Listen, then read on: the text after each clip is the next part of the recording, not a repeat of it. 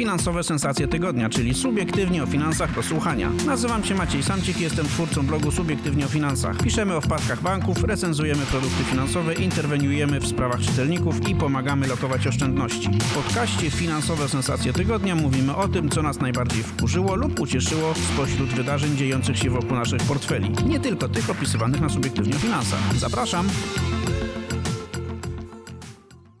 Dzień dobry, dzień dobry. Witam Was serdecznie w kolejnym odcinku podcastu Finansowe Sensacje Tygodnia. Dzisiaj będziemy rozmawiali o ubezpieczeniach, o tym jak ubezpieczyć, zabezpieczyć nasz majątek e, w, czasach kryzysu i dlaczego to jest ważne, żeby o tym e, więcej myśleć niż zwykle, bo mm, w erze wysokiej inflacji ten nasz majątek, to, co się, to, czego się dorobiliśmy, to co zgromadziliśmy przez całe życie, to jest dziś stosunkowo łatwo podatne na inflację i musimy zrobić wszystko, żeby się przed tym zabezpieczyć. Ponieważ jesteśmy e, dopiero na początku tego procesu wysokiej inflacji, mm, to temat e, tak naprawdę jest coraz, budzi coraz większe zainteresowanie, dlatego postanowiłem zaprosić do dzisiejszego podcastu ekspertkę. E, jest ze mną pani Agnieszka Włodarska-Poloczek, która jest szefową Wydziału Ubezpieczeń Majątkowych i Osobowych w firmie ubezpieczeniowej Wiener. Witam serdecznie. Dzień dobry.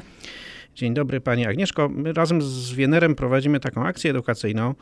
Docenisz y, o haśle docenisz, gdy wycenisz. I ona jest właśnie o tym, żebyśmy mm, większą uwagę dzisiaj zwracali na to, jak wyceniamy nasz majątek i jak go zabezpieczamy przed różnymi nieprzyjemnymi wydarzeniami, które pewnie się nie zdarzą, ale, ale na wszelki wypadek warto się e, przed nimi e, zabezpieczyć. Żyjemy w erze niestabilności, rzeczy, które, o których nie śniło się filozofom. Więc chciałbym zacząć od takiego pytania, powiedzmy, bardziej ogólnego. Czy pani zauważyła jakieś zmiany w naszych głowach, w naszym zachowaniu? Co, czy, czy ostatnie lata i miesiące zmieniły coś, e, jeśli chodzi o podejście Polaków do ubezpieczeń. Czy branża ubezpieczeniowa od, od, dłuższego czasu czeka na ten moment, w którym Polak dojdzie do wniosku, że warto się ubezpieczać wszechstronnie, nie tylko korzystać z tego programu obowiązkowego, czyli to, co musimy ubezpieczyć, bo prawo na przykład nam to narzuca, ale też, żebyśmy poczuli potrzebę ubezpieczania się w sposób bardziej kompleksowy. Czy, to już y, powoli nadchodzi, czy też, y, czy, czy zauważyła Pani jakieś zmiany w, naszych, w naszym podejściu do ubezpieczeń w ostatnich tych covidowo-inflacyjno-wojennych y, miesiącach i latach? Znaczy, obawiam się, że nie i ten trend chyba się jednak niestety nie zmienia przez wiele, wiele, wiele ostatnich lat. To znaczy, dalej się ubezpieczenia sprzedaje, a nie kupuje. To znaczy, kupujemy te, które rzeczywiście są ubezpieczeniami obowiązkowymi, natomiast pozostałe ubezpieczenia są sprzedawane przez agentów lub wymusza, wymusza ich zakup jakaś konkretna potrzeba typu zabezpieczenie kredytu mieszkaniowego, na przykład. Jeżeli popatrzymy na koszyk tych ubezpieczeń podstawowych, które są zbierane przez klientów, no to oczywiście zawsze pierwszym ubezpieczeniem jest ubezpieczenie komunikacyjne. Tam mamy ubezpieczenia obowiązkowe. Drugie ubezpieczenia to są ubezpieczenia zdrowotne wszelkiego rodzaju pakiety y, zdrowotne. No one nie są obowiązkowe, ale COVID trochę ale nam trochę uświadomił. potrzeba tutaj no. się zwiększyła, natomiast to już nawet nie COVID, a już troszkę wcześniej tak y, rzeczywiście badania wskazywały, że ta potrzeba jest. Może to wcześniej ewentualnie niedobory w NFZ-cie, w Państwowej Służbie Zdrowia spowodowały większą potrzebę zakupową akurat na tego typu ubezpieczenia, a na podium mieszczą się rzeczywiście ubezpieczenia mieszkaniowe sensu stricto, ale w tej chwili trzeba powiedzieć o czymś innym. Tak jak jakby nie zmieniły się potrzeby naszych klientów w sensie posiadania ubezpieczenia, to wydaje mi się, że trochę zmieniły się same ubezpieczenia. I tak e, jak ja zaczynałam pracę w ubezpieczeniach, to kupowaliśmy ubezpieczenie budynku, oddzielnie ubezpieczenie ruchomości, oddzielnie OC. W tej chwili na rynku dominują pakiety. Te pakiety to już nie jest tylko ubezpieczenie mieszkaniowe, ubezpieczenie majątkowe sensu stricto, a jest to tak naprawdę kompleksowa ochrona dla rodziny. Dlatego, że pakiety w tej chwili mieszczą zarówno ubezpieczenie mienia, jak i ubezpieczenie odpowiedzialności cywilnej, ochrony prawnej, asystanse różnego rodzaju, jak również e, ubezpieczenia osobowe, NNW. I z tego tak naprawdę szeroko nazwanego ubezpieczenia mieszkaniowego, a właściwie ubezpieczenia rodzinnego dopiero klient wybiera. A no właśnie, bo to, to celnie pani to nazwało ubezpieczenie rodzinne, bo to w zasadzie już przestaje być ubezpieczenie mieszkaniowe. To mieszkanie jest takim e, zahaczeniem, tak, powodem podstawowym, dla którego się ubezpieczamy, ale tak naprawdę to jest ubezpieczenie, które no, zabezpiecza całe nasze, całą naszą rodzinę i całe nasze życie. A czy, czy z, z, z państwa, czy pani doświadczeń wynika, że ludzie... Mm, dzięki temu, że to, że, to, że to się teraz coraz częściej są ubezpieczenia pakietowe, czy mm, e, poświęcają więcej uwagi na konfigurację tego pakietu, czy też e, niż, niż wtedy, kiedy no, było to, trzeba było samodzielnie sobie ten pakiet skonfigurować, e, mm, no to teraz tak naprawdę on wjeżdża w ofercie firmy ubezpieczeniowej i tylko sobie odkreślamy albo zakreślamy checkboxy, że asystans to chcemy, a, a OC to chcemy większe albo mniejsze. Klienci są coraz bardziej mm, aktywni, coraz bardziej świadomi, czy raczej po prostu biorą ten pakiet podstawowy, bo jak już wjechał, to wjechał. Jest trochę więcej w tym pakiecie niż kiedyś było w samodzielnym ubezpieczeniu mieszkania, ale e, tak naprawdę nawet nie za bardzo e, sprawdzamy, co w nim jest dodatkowo. Raczej to, co, czy, czy ta pakietowość ona wymusiła, spowodowała, że klienci są bardziej świadomi, czy tego, co kupują, no, bo mają więcej dań na talerzu, e, czy, czy też wręcz przeciwnie. Wydaje mi się, że czasem jest tak, że im więcej tych dań do wyboru, tym trudniej coś wybrać.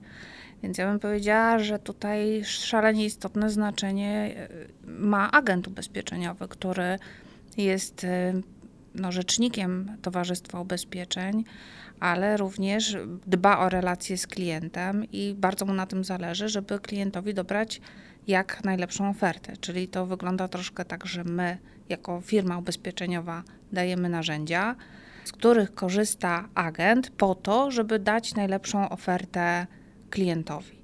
I tutaj e, im więcej będzie miał do wyboru dań agent, który się na tych ubezpieczeniach zna, tym klient będzie mógł mieć dobrą ofertę dobraną, czyli Mamy troszeczkę taką sytuację, jak wcześniej klient nie miał specjalnie wyboru, bo miał do ubezpieczenia coś bardzo szablonowego, standardowego i wąskiego. Tak w tej chwili wydaje mi się, że rośnie rola pośrednika ubezpieczeniowego, który z tego dużego wachlarza oferty jest w stanie dobrać y, ochronę klientowi pod kątem zakresu, pod kątem y, ochrony całej, y, niezależnie od tego, czy to jest ochrona majątkowa, czy ochrona osobowa, czy jakakolwiek inna, czy do, dobrać właśnie różnego rodzaju usługi assistance, w zależności od stylu życia i aktywności klienta. No to y, jeszcze chciałbym zapytać o znaczenie internetu w, tych, y, w tej sprzedaży tych polis, które kiedyś były polisami mieszkaniowymi, teraz są tak naprawdę bardziej ubezpieczeniami rodzinnymi. Do tej pory słyszałem z ust ubezpieczycieli taką hipotezę, że internet się dobrze nadaje do sprzedaży ubezpieczeń prostych. Tak. Takich, które po prostu się nie, nic, nic tam się nie customizuje, nic się nie, nie wybiera, po prostu jest bardzo prosta polisa od jednego ryzyka co najwyżej sobie kwotę tylko mm, zmieniamy. Tylko wychodzi z tego, co pani mówi, to no i właśnie ubezpieczenie mieszkania było podawane jako jeden z przykład takiego prostego ubezpieczenia. E, ale z tego, co pani mówi, wychodzi, że e, ono, ono też już przestało być proste. E, czy to oznacza, że ubezpieczenia mieszkaniowego raczej, czy tego rodzinnego nie będziemy kupować przez internet? Znaczy ja powiem tak, pierwsze próby sprzedaży ubezpieczeń mieszkaniowych przez internet to są okolice roku 2000, czyli już ponad 20 lat mm. temu. No i tych sukcesów na rynku nie było. Tak jak rzeczywiście zaczęły dobrze się sprzedawać ubezpieczenia komunikacyjne i na tym tak naprawdę powstało wiele firm e, sprzedających wyłącznie w online ubezpieczenia. No ale potem zeszły na ziemię jednak. To tak, zeszły na ziemię oczywiście, natomiast generalnie to był to, ten, ta platforma sukcesu do sprzedaży w online. Natomiast trzeba też pamiętać, że przez te 20 lat ubezpieczenia w samym kontekście sprzedaży tego clue, którym jest ochrona ubezpieczeniowa, znacznie się uprościły i uprościły się również narzędzia. Więc e, czasami a narzędzia tak naprawdę stają się bardziej uproszczone dla klienta, który je widzi, ale dużo bardziej skomplikowane w tle. Więc jesteśmy w stanie już w tej chwili, po tych 20 latach i doświadczeniach e, wielu systemów sprzedażowych dla agentów, czy też w online, stworzyć takie ścieżki sprzedażowe, które będą bardzo skomplikowane w tle, ale będą pobierały od klienta minimum danych. To pewnie więc... tak wygląda, że im bardziej prosto dla klienta, tym bardziej skomplikowane Dokładnie w tle. tak, więc e, to działa w ten sposób, że czasami wydaje się, że możemy klienta zapytać jakby dosyć minimalny zestaw danych, ale już na kolejnym kroku zaproponować mu konkretną ofertę, dlatego że gdzieś w tle toczą się określone procesy, które pozwalają nam to ubezpieczenie skwotować, ewentualnie zasugerować coś, z czego klient może wybrać. Tak my możemy przedstawić klientowi jakąś wstępną ofertę, na którą on albo powie dobrze biorę, albo nie chcę wprowadzić zmiany, no i wtedy już wszystko zależy od niego. No tak, te platformy technologiczne z jednej strony są y, coraz częściej używane przez klientów, ale z drugiej strony one też mają coraz więcej zalet dla agentów ubezpieczeniowych czy brokerów, bo oni też czasami coraz częściej widzą agentów, którzy chodzą z tabletami i w, w zasadzie mm, to już nie jest tak, że mają w pamięci te oferty firm ubezpieczeniowych jak kiedyś, tylko tam też wszystko jest kustomizowane, dostosowane do potrzeb klientów i to jest też automatyczne w dużej, w dużej mierze. Czy y, dostęp agenta do tych narzędzi technologicznych z punktu widzenia firmy ubezpieczeniowej to jest dobra wiadomość, czy, czy, czy, czy, raczej gorsza? Bo z jednej strony to powoduje, że ten agent ma lepsze pole, większe pole manewru. On może bardziej no, skorzystać z większej liczby informacji, żeby dostosować ubezpieczenie do potrzeby klienta. No ale z drugiej strony to też powoduje, że w, firma ubezpieczeniowa musi coraz bardziej rozszerzać tę ofertę, to znaczy ona coraz więcej dań trzeba na tym stole położyć. No chyba na tym polega konkurencja też między firmami, że e, konkurujemy i produktem, czyli tym, co jest w treści samego, e, samej ochrony, jak i dając e, wysokiej jakości narzędzia po to, żeby temu agentowi liczyło się łatwiej i bezpieczniej. To jest produkt finansowy, który musi być dobrze policzony, oferta indywidualnie dobrana do klienta, no i to wszystko jakby ma się zamykać w ramach całego produktu, więc wydaje mi się, że to, na ile my skomplikujemy produkty i na ile je poszerzymy, to tak naprawdę zależy od własnych możliwości technicznych i chęci poradzenia sobie z trudnościami które gdzieś mogą wystąpić po drodze jako trudności techniczne. Natomiast dla agenta zawsze, jeżeli ma więcej wyboru, to biorąc pod uwagę jego doświadczenie i znajomość produktów, bo nie zwalnia go to, system tak naprawdę za agenta nie zawsze myśli, tak? On ma go zwolnić z pewnych obowiązków, nie wiem, kalkulowania, popełniania błędów technicznych, udziela mu różnych odpowiedzi, ale finał finałów agent musi produkt znać, żeby wiedzieć, co klientowi zaproponować. A wbrew pozorom musimy być jeszcze lepszy fachowcem niż kiedyś. Y, myślę, że tak, dlatego że jakby w tej chwili chociażby multiagenci sprzedają tak dużą pulę produktów, że muszą znać różnicę między produktem firmy A, firmy B i powiedzieć, dlaczego akurat y, wybierają ten produkt, a nie inny. No właśnie, z jednej strony produkty ochronne dotyczące naszych, naszych, naszych mieszkań, naszych rodzin, naszego majątku są coraz bardziej wysublimowane, a z drugiej strony coraz bardziej dojmujący wydaje się być problem luki ubezpieczeniowej, czyli tego, że my tak naprawdę nie doubezpieczamy tego naszego majątku. I tak się zastanawiam, z czego to może wynikać. Może mi pani pomoże odpowiedzieć na to, na to pytanie, bo ta cała technologia, która dużo rzeczy ułatwia, dużo rzeczy potrafi zindywidualizować, ona jedne, do jednej rzeczy nas nie, nie, przekonała, do tego, żebyśmy więcej myśleli o tym, jak się ubezpieczać. I gdzie jest błąd? Znaczy, z czego wynika fakt, że ta luka ubezpieczeniowa jest coraz y, większa, jak wynika z przeróżnych wyliczeń, badań i statystyk? Y, no dokładnie. My jako firma ubezpieczeniowa też ten problem żeśmy zaobserwowali, stąd właśnie kampania, o której Pan wspominał, docenisz, gdy wycenisz że mamy świadomość tego, że rośnie wartość majątku, rośnie wartość tego, co gromadzimy w domu, wartość nieruchomości, a sumy ubezpieczenia się nie zmieniają. I ja bym powiedziała, że wskazałabym chyba na dwa elementy. Pierwszy element to jest pozorna oszczędność pieniędzy w składce. I tutaj chciałabym też powiedzieć, że te składki mieszkaniowe to są składki w skali rocznej wahające się między 300 a 600 zł. To nie są duże pieniądze w skali roku. Przy czym oczywiście mniej się płaci za mieszkanie, więcej za budynek, ale wartość sama e, tych przedmiotów przeważnie jest e, różna. I to bym wskazała jako pierwsza rzecz. No i powstaje pytanie tak naprawdę, czy na taką oszczędność nas realnie stać w sytuacji, kiedy mamy tak duże koszty związane chociażby z odbudową mienia i rosnące ceny materiałów budowlanych. Więc to by był pierwszy przykład. Natomiast drugi przykład, druga, drugi powód, na który bym postawiła, to jest oczywiście wzrost rynkowy cen y, nieruchomości i samych materiałów budowlanych. To żeśmy obserwowali w ostatnich latach, a inflacja w ostatnim roku tak naprawdę jest już tylko wisienką na torcie. Dlatego, że jeżeli popatrzymy na przykład na wzrost cen nieruchomości w ciągu ostatnich trzech lat, no to trzeba zauważyć, że w największych aglomeracjach typu Kraków, Wrocław, Warszawa, a chyba w szczególności najbardziej to Pomorze i Gdańsk, to ceny wzrosły o 50 kilka procent. Wartości rynkowe, które również są ubezpieczane przy ubezpieczeniu mieszkań w budynkach mieszkalnych. Z kolei, jeżeli popatrzymy na wartości chociażby materiałów budowlanych, no to obserwacje mamy podobne. Myśmy zrobili takie ćwiczenie jako firma. Wzięliśmy zestaw określonych materiałów budowlanych i elementów, takich stałych elementów mienia, które się bierze do urządzenia łazienki. I takie badanie żeśmy zrobili w 2018 roku i ten sam zestaw kosztował nas wówczas 8209 zł dokładnie. I to samo badanie żeśmy powtórzyli w marcu 2022 roku.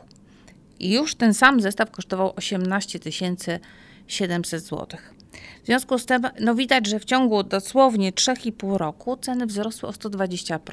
No tak, I to teraz znaczy, patrząc, że, a, że nasze łazienki są po prostu coraz cenniejsze. No tak, łazienki są coraz cenniejsze, a tak naprawdę suma ubezpieczenia powinna pokryć również koszt odremontowania tej łazienki, odbudowy tej łazienki, jeżeli coś się stanie, odbudowy budynku. To się wszystko przekłada i na tą małą łazienkę, i na duży budynek, bo wartość cegieł, yy, wapna i wszelkiego rodzaju cementu innych elementów, blachy, przecież to wszyscy, którzy budowali dom doskonale wiedzą, jak rosną wartości tych wszystkich materiałów. Czyli tak naprawdę suma ubezpieczenia powinna odpowiadać wartości, która pozwala na odtworzenie tego mienia. Jeżeli my rzeczywiście rolujemy sumę ubezpieczenia z roku na rok, nie weryfikujemy jej w żaden sposób, no to niestety okazuje się, że po chwili mamy właśnie lukę ubezpieczeniową. No bo teraz, jak myśmy zapytali naszych klientów, czy oni uważają, że oni są dobrze ubezpieczeni, czy też nie, to ponad 50% z jednej strony nam powiedziało, że oni mają świadomość, że wartość ich nieruchomości wzrosła, ale z drugiej strony tylko niewielu z nich chciało tą wartość ubezpieczenia podwyższyć. W tej chwili trzeba powiedzieć, że to w ogóle jest dosyć szokująca sytuacja, bo wiemy, jak, ile kosztują nieruchomości, ale 20% klientów ma ubezpieczone nieruchomości w przedziale między 200 a 300 tysięcy. Najprawdopodobniej to nie są wartości rynkowe. nie są to ani wartości rynkowe, ani wartości odtworzeniowe, bo jest niemożliwe, żeby odtworzyć dom, powiedzmy, w średnim standardzie za 300 tysięcy złotych. No i powstaje pytanie, skąd to się bierze? Czy to rzeczywiście świadome działanie klientów, czy oni rzeczywiście odnawiają umowy ubezpieczenia z roku na rok, nie przyglądając się w ogóle sumom ubezpieczenia, czy w finale na przykład jest to tylko i wyłącznie polisa jako, służąca jako zabezpieczenie kredytu w banku i klient żadnych innych potrzeb y, związanych z ubezpieczenem nie ma, bo no, też tak może być. Też tak może być, ale to oznacza, że y, w zasadzie y, postanowią mieć nieubezpieczone mienie. Tak? No, bo... Y, no, wtedy tak naprawdę ubezpieczają bank, nie siebie, tak? A w sytuacji jakiejś poważnej szkody, no niestety zostaną bez środków na odtworzenie. Z tego, co pani powiedziała, możemy podzielić klientów y, ubezpieczających swoje mienie na trzy grupy. Połowa klientów mm, ma świadomość, że wartość tego mienia się jest zmienna i rośnie i że warto coś z tym zrobić, z czego mniej więcej połowa, albo nawet trochę więcej niż połowa, świadomie podejmuje decyzję, że tego nie zrobi. No jest tam trochę mniejsza połowa w cudzysłowie, która e, indeksuje składki ubezpieczeniowe i, i to jest ta pierwsza połówka bardziej świadoma. Druga połówka klientów to są tacy, którzy w ogóle nie zdają sobie sprawy z tego, że i wartość ich mienia rośnie. I zastanawiam się, z czego to może wynikać, ale być może to jest kwestia tego, że Mm, no, my nie sprzedajemy ani nie kupujemy mieszkań y, z roku na rok.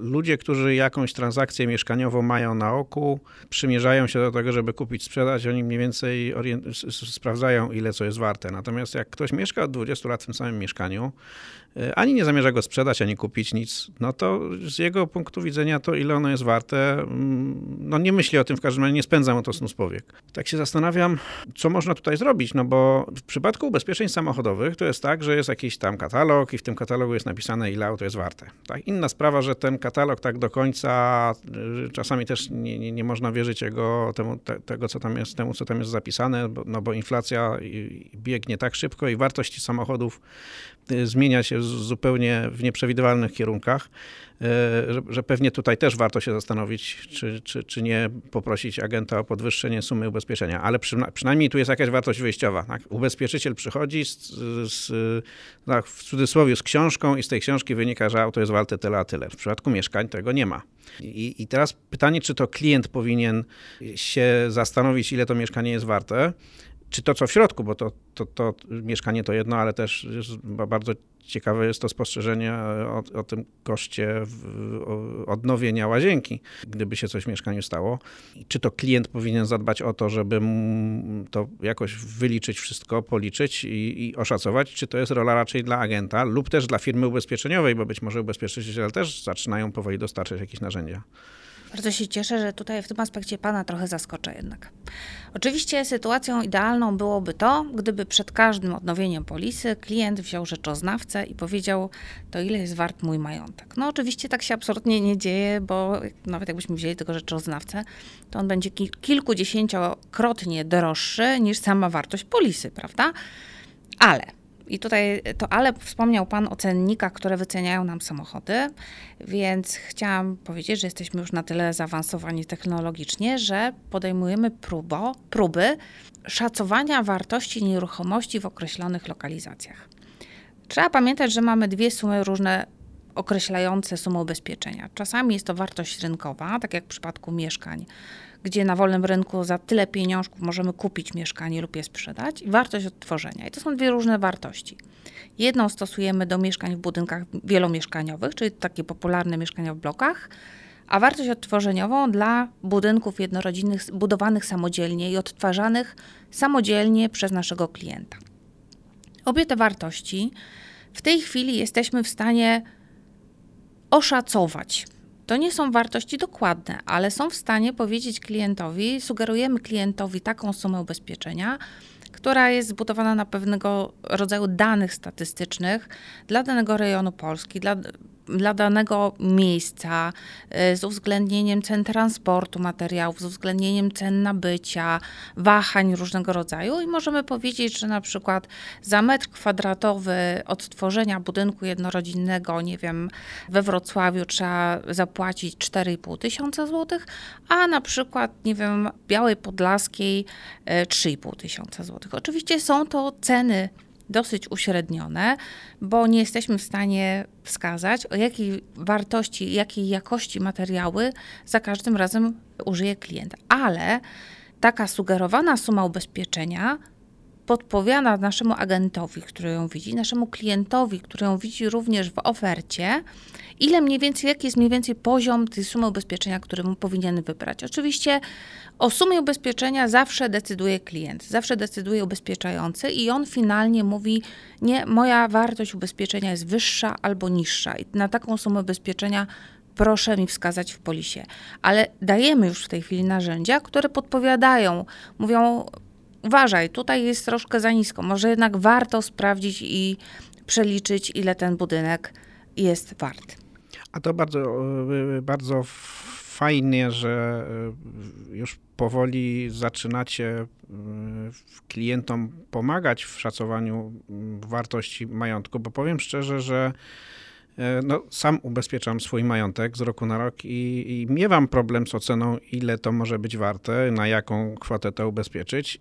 Powiem szczerze też, że nie zdarzyło mi się jeszcze, żeby agent mnie namawiał do tego, żebym podwyższał tę kwotę, więc możliwe są dwie sytuacje. Albo ten agent e, jeszcze tych narzędzi nie miał, albo y, no, ta kwota, z którą ja wychodziłem mm, ofertową, była na tyle już y, dostosowana do realiów, że być może nie było takiej potrzeby. Ale mm, tym niemniej y, to jest cenna informacja dla wszystkich, którzy nas słuchają. Możemy tego wymagać od agenta, czy możemy go o to poprosić, żeby skorzystał z narzędzi technologicznych, które ma i spróbował nam podpowiedzieć, ile jest wart nasz majątek, jeśli my sami nie potrafimy tego powiedzieć. Powiem więcej, w naszej firmie taka suma ubezpieczenia to nie jest kwestia wyboru agenta, czy on z tego skorzysta, czy nie, tylko on tą informację dostaje bezpośrednio na ścieżce sprzedaży, a klient ją zobaczy w ofercie. Zaraz, zaraz, czy to oznacza, że wszystko, co widzimy w ofertach firm ubezpieczeniowych jest de facto pochodną takiej wyceny? Czy, czy to różnie bywa w różnych nie firmach? Nie mogę odpowiadać za wszystkie firmy. U nas na pewno tak. W firmie Wiener, jeśli ktoś przyjdzie do, do państwa... Yy, ubezpieczyć mieszkanie, lub też jeśli agent państwa firmy przyjdzie do, do, do kogoś z słuchaczy i, i to ta kwota, którą zobaczy, suma ubezpieczenia będzie pochodną y, realnej wartości rynkowej tego, co tej oszacowania. Tej tak? oszacowanej. Tej, ja mhm. tutaj trudno jest powiedzieć tak naprawdę, tak jak powiedziałam, że każdy klient akurat z tą wartością się zgodzi, bo trudno jest powiedzieć, e, oprócz samego budynku, jakich użył do tego materiałów, no biorąc pod uwagę, że ktoś może mieć miedzianą blachę na dachu, no to warto Albo może mieć złote klamki. Albo złote klamki, no więc tutaj jakby nie jesteśmy w stanie tego zindywidualizować do każdego bezpośrednio klienta, bo tutaj by był potrzebny rzeczoznawca. No my staramy się dostarczyć takich narzędzi, które przynajmniej klientowi gdzieś tam zapalą światełko i postawią wykrzyknik, że jednak z tymi sumami, które do tej pory były na polisie, coś się dzieje niedobrego i warto by było pomyśleć o aktualizacji. No, a jak ktoś nie wierzy agentowi, to w internecie jest kilka narzędzi takich ogólnodostępnych, które za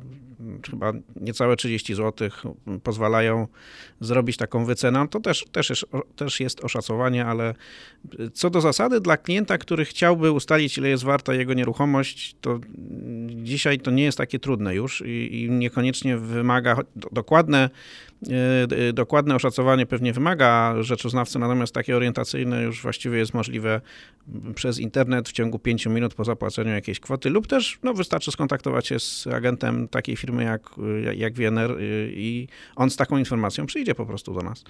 Pani Agnieszko, to jeszcze e, chciałbym, żebyśmy na koniec spróbowali ustalić, czym tak naprawdę różnią się te polisy mieszkaniowo-rodzinne dzisiaj na rynku?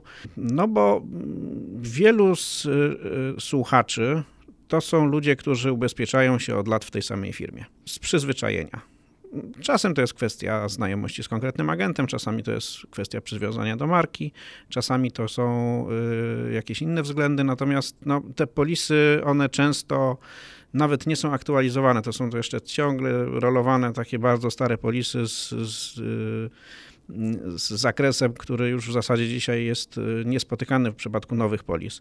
No i teraz, mm, jakbyśmy chcieli spróbować poradzić takiej osobie, na co powinna zwrócić uwagę, żeby sprawdzić, czy jej polisa odpowiada wyzwaniom naszych czasów, że tak górnolotnie powiem. I, i, i, chciałbym, żeby pani spróbowała nam powiedzieć o kilku takich cechach porządnej polisy, żebyśmy mogli sobie tak wirtualnie o, zakreślić takie checkboxy, sprawdza, patrząc w nasze polisy ubezpieczeniowe, czy one to mają, czy nie mają. E, jakie są takie najważniejsze cechy odróżniające dobrą polisę od kiepskiej? No, rozumiem, że mówimy w kontekście ubezpieczeń mieszkaniowych, bo tak będzie najprościej. E, tak, pozostając w tym, w tym tej temacie, orbicie tej... ubezpieczeń tak, mieszkaniowych, bo, bo, rzeczywiście, gdybyśmy mieli po kolei pojechać po wszystkich rodzajach ubezpieczeń, to pewnie bo, bo 4 godzin by nie starczyło. Bo rzeczywiście tak, no, jakby każdy z tych produktów w jakiś sposób ewaluował, tak?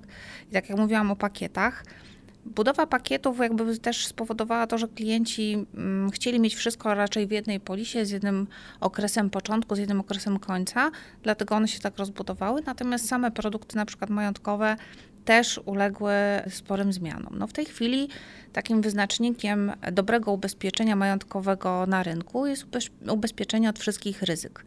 Czyli ubezpieczenie olejryskowe, które kiedyś było dostępne tylko w dużych ubezpieczeniach korporacyjnych.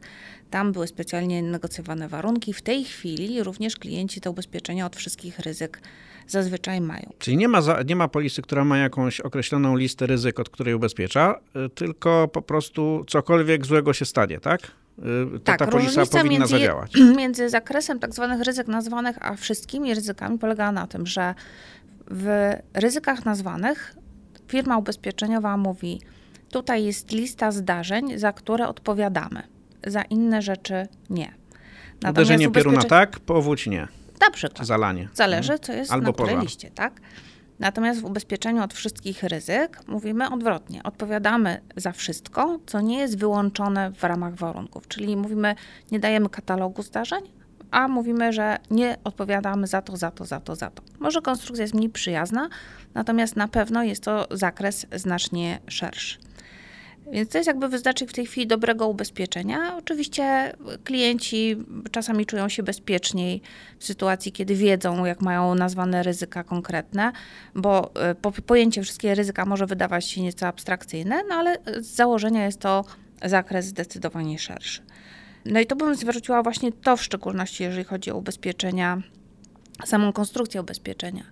Druga kwestia takiego dobrego ubezpieczenia, no to jest to, o czym żeśmy mówili cały czas, czyli to są właściwie wyznaczone sumy ubezpieczenia i ubezpieczone wszystkie składniki mienia, które mamy, bo to nie chodzi tylko o to, że ubezpieczamy mury, tak? No bo to jest rzecz, która rzeczywiście dotknie nas najbardziej przy największej szkodzie, gdzie stracimy dach nad głową. Ale pamiętajmy, że w domu gromadzimy ten majątek od lat, ruchomości domowe, meble, ubrania, firanki i wszystkiego innego rodzaju sprzęty, AGD, cała elektronika, to jest coś, co również składa się nasz, na nasz majątek. No i przy okazji odwiedzin na przykład nieproszonego gościa typu e, włamywacz, możemy oka może okazać się, że to będzie dla nas równie dotkliwa strata, a wartości, które trzeba będzie, pieniądze, które trzeba będzie wydać na odtworzenie tego wszystkiego, co w domu mieliśmy, no niestety będą równie duże. Więc trzeba też zadbać o tą część nie tylko takiej sfery ubezpieczeń od zdarzeń losowych sensu stricte, ale również ubezpieczenie kradzieżowe. I trzecia rzecz, która jest dla mnie chyba najważniejszym, ale również dosyć podstawowym elementem, e, to jest ubezpieczenie odpowiedzialności cywilnej. E, to jest również ubezpieczenie majątkowe może nie sensu stricte ubezpieczenie mienia, czyli rzeczy, ale ubezpieczenie, które zabezpiecza interes finansowy rodziny w sytuacji, kiedy ktoś z nas lub członków naszej rodziny wyrządzi krzywdę, oczywiście niezamierzoną osobie trzeciej. I ta osoba przyjdzie z roszczeniem w celu proszę naprawić mi szkodę. No, w takich ubezpieczeniach mieszkaniowych najbardziej popularnym przykładem są oczywiście zalania, czyli zalewam sąsiada z łazienki, bo gdzieś tam przecieka mi brodzik, i sąsiad przychodzi zdenerwowany, że niestety tutaj proszę mam plamę na suficie, a czasem i gorzej, bo zalania potrafią być duże, no i trzeba tą szkodę pokryć. To również... też przyjdzie firma ubezpieczeniowa, która wypłaciła mu odszkodowanie i z regresem. regresu tak, tak. Może tak być, że przyjdzie. Do... Oczywiście, że tak. Od sprawcy szkody jak najbardziej i w tym momencie albo płacimy to z własnej kieszeni, albo mamy na tą okoliczność e, właśnie ubezpieczenie odpowiedzialności cywilnej. No i tutaj też zwracamy uwagę na to i prowadzimy szereg różnych aktywności, żeby to nie były już sumy rzędu 20 tysięcy złotych, a sumy znacznie wyższe, dlatego że doświadczenia nas uczą, że roszczenia w zakresie OC rosną. I tutaj taki podam przykład szkody z OC właśnie zalaniowej. Nieszczęście było takie, że pod lokalem mieszkalnym, z którego nastąpiło zalanie, była apteka. I w związku z tym zostały zalane leki, a lek, w którym nawet jest naruszone opakowanie odrobiny, nadaje się do całkowitej utylizacji. I szkoda była potężna, natomiast suma ubezpieczenia, suma gwarancyjna w OC wynosiła 50 tysięcy złotych. No więc proszę się postawić w sytuacji tego klienta, który resztę musiał pokryć z kredytu, No tak, mimo że te 50 tysięcy złotych tak na pierwszy rzut oka to nie jest małe jak na OC. A tutaj okazuje się, że są sytuacje, w, której, w których y, y, powinniśmy mówić o znacznie wyższych Absolutnie. Y, sumach ubezpieczeń. Zwłaszcza, że to OC w życiu prywatnym mm, to nie jest drogie ubezpieczenie. To nie jest tak, że my za sumę ubezpieczenia 100 tysięcy zapłacimy jakieś, nie, nie, wiem, kilka tysięcy złotych. To są właściwie sumy nie, rzędu to... kilkudziesięciu złotych, tak, kilkunastu, kilka, kilkudziesięciu kilka, złotych. No, generalnie kilkudziesięciu mhm. złotych rocznie, tak? Mhm. Przy takich sumach 100 tysięcy, no to tam w granicach 50-60 mhm. zł, to też jeszcze zależy od tego, jakie to OC ma dodatki w tym momencie, jaki ma zakres terytorialny, bo OC to też pamiętajmy, że jest znacznie więcej niż tylko OC z tytułu posiadania mieszkania. W tej chwili to jest produkt, który nas zabezpiecza w domu, poza domem, na wakacjach, w Europie albo i na świecie, bo takie same szkody jak z tytułu posiadania mieszkania mogą wyrządzić nasze dzieci na wakacjach, na przykład zarysowując samochód rowerem gdzieś na wycieczce rowerowej lub, nie wiem, szkody za granicą y, w związku, nie wiem, z uprawianiem rekreacyjnym sportów. To wszystko się mieści również w ramach OC. No właśnie, i to też warto pewnie na to zwrócić uwagę. Nie wiem, czy, czy, czy to jest jeszcze problem dzisiaj, ale y, pamiętam, że jeszcze kilka lat temu były polisy OC, które działały tylko w domu i w najbliższych okolicach, i były też takie, które działały właściwie przez cały czas, gdziekolwiek bym nie był. Nie wiem, czy jeszcze są cały czas w, w Myślę, że już, te, tych, te że już tych polis, węższe? które tylko obowiązują w domu, to już nie ma, no bo rynek się zdecydowanie rozwinął. W tej chwili wydaje mi się, że nawet rzadkością są polisy, które już działają tylko w Polsce. Natomiast podstawowym zakresem terytorialnym działania takiej polisy dla osób, które w Polsce mieszkają, jest Europa włącznie z krajami basenu Morza Śródziemnego, czyli jadąc do wakacji e, gdzieś na północ Afryki, również ta ochrona będzie mhm. działać. I to jest takie, takie, takie, taka podstawa, tak, to ta Europa. To jeszcze na koniec chciałbym e, zapytać o to, czy powinniśmy w ramach tych wszystkich rzeczy, które robimy, żeby się porządnie zabezpieczyć, czyli y, weryfikacji sumy ubezpieczenia, sprawdzenia, czy nasza polisa zawiera te wszystkie elementy, o których przed chwilą rozmawialiśmy, czy powinniśmy jeszcze wykonywać jakieś działania, które w razie szkody pomogą nam, z jednej strony nam udowodnić wartość szkody, a z drugiej strony firmie ubezpieczeniowej oszacować, jaka ta szkoda, y, w jakiej wysokości jest. Słyszałem, że niektórzy ludzie na przykład jak y, raz na jakiś czas sobie robią zdjęcia wszystkich pomieszczeń w swoim mieszkaniu, y, żeby w razie czego, jeśli dojdzie do zalania, pożaru, kradzieży, no móc udowodnić, że, że to jest, że, że, że jakby posiadali jakiś majątek. Są tacy, którzy skanują albo kserują, albo gdzieś przechowują wszystkie faktury. Jak kupili jakąś cenną rzecz, to mają fakturę, że że kupili wtedy, a wtedy. Czy mm, to y, niektórzy nic nie robią, bo mówią, że to i tak nic nie da bo jak dojdzie do szkody, to firma ubezpieczeniowa przyjdzie i powie, że i tak tam elektronika jest warta nie więcej niż 20% sumy ubezpieczenia, więc nieważne ile ona była, ile realnie w mieszkaniu tej elektroniki mamy, bo i tak jest limit na to. Y, która z, które z tych podejść jest Pani bliskie? To znaczy, y, czy, czy, czy w ogóle w dzisiejszych czasach tego typu działania, takie prewenc- nie tyle prewencyjne, co, co no, y, zapobiegawcze też nie, właśnie nie wiem jak to nazwać, a, a, ale tego typu no, działania atrakcyjne dla klienta mimo wszystko, tak? E, wydaje mi się, sens? że zawsze ma sens. A w niektórych, e, znaczy zawsze ma sens, aczkolwiek nie jest to rzeczywiście zawsze wymagane przez ubezpieczycieli, bo najważniejszą sytuacją, najważniejszą rzeczą w przypadku szkody jest jakby niezmienianie stanu po tej szkodzie, dopóki tak naprawdę się nie uzgodni pewnych rzeczy z ubezpieczycielem, bo ubezpieczyciel nie ma szans na weryfikację szkody, w żaden sposób oszacowanie jej rozmiaru, jeżeli tuż po szkodzie nasz klient zamaluje zalanie. To prawda i tak zaciek wyjdzie po trzech tygodniach, ale no jakby nie jesteśmy w stanie zmierzyć rzeczywistego rozmiaru szkody. Za to, jeżeli klient posiada dokumentację właśnie paragony, jakieś rachunki zakupu, zdjęcia i tym podobne rzeczy, jest to łatwiej w tym momencie weryfikowalne przez e, Zakład Ubezpieczeń. Oczywiście większość szkód jest takich, że nawet po szkodzie pozostają ślady i to nie jest tak, że to znika. W przypadku szkód kradzieżowych jest dużo większy problem i w przypadku takich szkód gdzie mamy do czynienia z trudnością odtworzenia dokładnie takiej samej rzeczy. O czym mówię? Na przykład o dziełach sztuki które również ubezpieczamy. I to jest taka specyficzna grupa mienia, dzieła sztuki, jakieś przedmioty kolekcjonerskie i tym podobne rzeczy, do których właśnie ubezpieczyciele mimo wszystko wymagają spisów mienia, wycen rzeczoznawców, jakichś wycen y, katalogowych, zdjęć i tym podobnych rzeczy, po to, żeby jakby w sytuacji szkody można było oprzeć się na jakiejś podstawie w celu wypłaty odszkodowania. No bo obraz Kossaka, akurat e, dany obraz Kossaka jest tylko jeden. Jego się nie odkupi, tak? No więc musimy mieć jakąś ustaloną wartość tego obrazu, żeby klient y, mógł dostać Czyli odszkodowanie. W przypadku tych bardzo cennych rzeczy warto mieć y, opinię rzeczoznawcy o wartości. Nawet jest, trzeba. Nawet trzeba. A jak jest z gotówką? Bo coraz więcej osób przechowuje w większe ilości gotówki. Niektórzy złote, niektórzy kupują waluty obce, jeszcze inni kupują złote monety i, i, i czasem się zdarza, że to w domu jest przechowywane. Jak to e, od strony ubezpieczeniowej ugryźć, żeby nie mieć problemów później z e, ewentualnym odszkodowaniem? Znaczy byłoby bardzo miło, gdyby ktoś aktualizował codziennie swój stan gotówki w domu, aczkolwiek wiemy, że jest to niemożliwe. E, dlatego ubezpieczyciele tutaj rozwiązali to w ten sposób, że określają pewnego rodzaju górną sumę ubezpieczenia czy limit versus suma ubezpieczenia, który jest górną granicą odpowiedzialności towarzystwa To jest za... procent sumy ubezpieczenia? Tak, tak, tak. Mhm. tak. Okej. Okay. Czyli tutaj, jeśli zamierzamy przechowywać większe ilości gotówki w mieszkaniu czy w domu i nie mamy do tego jakiegoś porządnego sejfu, to y, warto sprawdzić sumę ubezpieczenia oraz ten procentowy limit maksymalnej Dokładnie. odpowiedzialności ubezpieczyciela. I to też może być cenna uwaga dla niektórych z, z słuchaczy.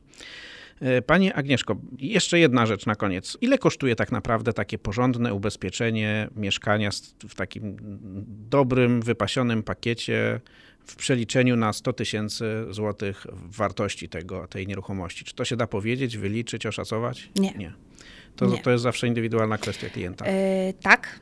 W naszym przypadku technologia liczenia, znaczy już dawno nie przypominam sobie czegoś takiego jak e, taka jednolita taryfa ubezpieczenia, gdzie było wiadomo kiedyś, wiele, wiele lat temu, że jeżeli weźmiemy sumę ubezpieczenia 100 tysięcy złotych, a ją przemnożymy przez 1,2%, to otrzymamy mniej więcej szacunkową składkę. W tej chwili na składkę ubezpieczeniową składa się bardzo, bardzo, bardzo wiele elementów.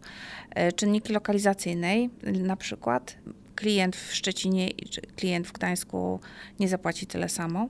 Wiek klienta również może być e, przyczyną do zróżnicowania składki. E, wiek budynku, wartość tego budynku jest bardzo, tak dużo w tym momencie zmiennych, które wpływają na składkę, że niestety jedyna odpowiedź może być nie wiem. To, co mogę z góry szacunkowo powiedzieć, że tak jak na samym początku powiedziałam, składka mieszkaniowa średnioroczna może być taka powiedzmy w granicach 300 zł. Dla średniej wielkości mieszkania powiedzmy między 60 a 70 metrów z całym wyposażeniem dla budynku, który tam jest w granicach około 150 metrów, powiedzmy, że ona może się wahać w granicach 600 zł. Oczywiście cały czas mówię o pewnym uśrednieniu. Tak, tu chodzi o rząd wielkości. Rząd bardziej. wielkości, dokładnie, a nie tutaj szacowanie dokładne ceny. Tak, ja zmierzam do tego, że, że chciałbym też, żebyśmy sobie y, uświadomili, ja myślę, że większość osób, które nas słuchają, mają tę świadomość, że ubezpieczenie mieszkania, czy to ubezpieczenie rodzinne, czyli mieszkania plus assistance, plus y, OC y, i jeszcze kilka elementów, no to jest, y, to nie są drogie rzeczy w takim sensie, że mm, jeśli postanowimy ubezpieczyć się porządnie, to od tego zbankrutujemy to raczej y, mówimy o tym, że y, nie wiem, wartość ubezpieczenia, suma ubezpieczenia wzrośnie o 100 tysięcy złotych, może 150, nasza składka, nie wiem, może o 30 złotych, może o 50. I o takich wartościach mówimy, tak? Znaczy o takie, o takie pieniądze rozbija się nasze bezpieczeństwo lub jego brak. To Właśnie znaczy... bym postawiła pytanie troszkę inaczej. Czy jak nie będziemy mieli tego ubezpieczenia, to rzeczywiście nie zbankrutujemy, tak? Bo w sytuacji rzeczywiście szkody może się okazać, że no tutaj nam grozi bankructwo. Właśnie, no tak, to jest słuszna uwaga. Znaczy bardziej ryzykujemy y, nie płacąc tych 50 zł więcej i mając, będąc niedoubezpieczony, wtedy prędzej zbankrutujemy niż wtedy, kiedy dopłacimy jednak te parę złotych i jesteśmy porządnie ubezpieczeni. E, pani Agnieszko, bardzo Pani dziękuję za to dzisiejsze spotkanie. Mam nadzieję, że, przynajmniej niektórym e, słuchaczom e, trochę otworzyliśmy oczy. Mam i, nadzieję. I, I że przy najbliższym ubezpieczeniu mieszkania też poświęcimy kilka minut więcej albo kilkanaście minut więcej na, na to, co jest w sumie jedną z bardzo ważnych rzeczy w naszym życiu, czyli na zabezpieczenie naszego e, majątku. Mam nadzieję, że jeszcze będziemy do, do tego tematu wracać. E, zapraszam wszystkich Państwa do słuchania, oglądania, czytania e, artykułów w ramach akcji Docenisz, gdy wycenisz. Ona między innymi odbywa się na subiektywnie o finansach, ale nie tylko, więc serdecznie zapraszam. Jeszcze raz Pani, pani dziękuję Pani Agnieszko. Dzięki. Dziękuję ślicznie za spotkanie. Naszym gościem była Pani Agnieszka Włodarska-Poloczek, szefowa Wydziału Ubezpieczeń Majątkowych i Osobowych w firmie ubezpieczeniowej Wiener. Jeszcze raz wielkie dzięki. Dziękuję bardzo. A, a, a ja zapraszam Was do kolejnych odcinków podcastu Finansowe Sensacje Tygodnia. Inne odcinki tego podcastu znajdziesz na stronie Subiektywnie o Finansach www.subiektywnieofinansach.pl. Zapraszam!